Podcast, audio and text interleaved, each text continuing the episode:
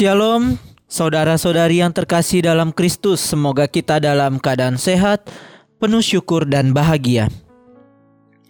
Setiap kali kita merayakan Ekaristi, ibadat sabda, atau kesempatan doa lainnya, tentu kita tidak akan pernah lupa dengan berdoa memohon ampun, mohon belas kasih Tuhan, entah dengan doa saya mengaku, doa Allah yang Maha Rahim, dan seruan tobat lainnya.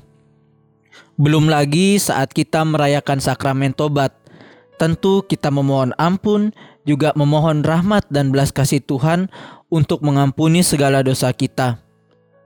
Setelah mengakukan dosa, membangun sikap tobat, tentu harapannya kita bisa memperoleh semangat baru, bisa semakin membuka diri pada bimbingan Tuhan, dan juga semakin takwa serta setia kepadanya, sebagaimana yang digambarkan, dialami, dan diharapkan oleh Azaria dalam bacaan pertama hari ini. Saudara-saudari yang terkasih, ketika kita mengalami pengampunan dari Allah yang berbelas kasih dan tak pernah berhenti tercurah bagi kita, tentu hal itu tidak berhenti sampai itu saja. Pertobatan dan pembaruan diri harus diwujudkan dalam kehidupan harian kita. Yesus dalam bacaan Injil hari ini mengajak saya dan kita semua untuk saling mengampuni seperti Bapa yang selalu mengampuni kita tanpa batas pula Ingat dalam bacaan Injil hari ini Yesus mengatakan ampunlah samamu 70 kali 7 kali alias tidak terbatas. Memang dalam proses untuk mengampuni bahkan mengampuni diri kita sendiri itu ada tantangan dan perjuangan yang hebat.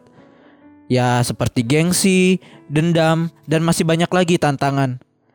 Tetapi kita harus ingat saat kita mengingat kembali kasih Allah yang begitu besar bahkan melalui pengorbanan Yesus yang khususnya sedang kita renungkan dalam masa prapaskah ini, kita didorong untuk mengamalkan kasih, pertobatan, dan pengampunan kepada siapa saja. Ketika kita mengamalkan kasih itu, itu sama saja kita bisa semakin membuka diri pada berkat Allah yang membarui kita dan menyelamatkan kita. Pertobatan sejati tidak hanya beres soal hubungan kita dengan Allah, juga beres dengan sesama bahkan alam ciptaan. Masa prapaskah ini menjadi momen yang spesial untuk kita semua dalam hal membarui diri, membangun sikap tobat, membangun sikap belas kasih yang sejati.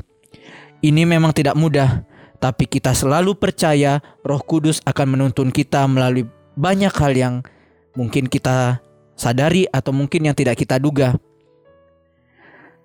Saudara-saudari yang terkasih, semoga dari waktu ke waktu saya dan kita sekalian terus datang memohon belas kasih Allah serta terus berjuang untuk mengampuni, memaafkan dan terus memulihkan hubungan kita dengan Allah, diri kita sendiri, apalagi dengan sesama dan alam ciptaan. Dengan demikian, kasih Allah yang terus mengalir itu terus kita rasakan baik sekarang maupun yang akan datang. Semoga Tuhan memberkati kita sekalian. Amin.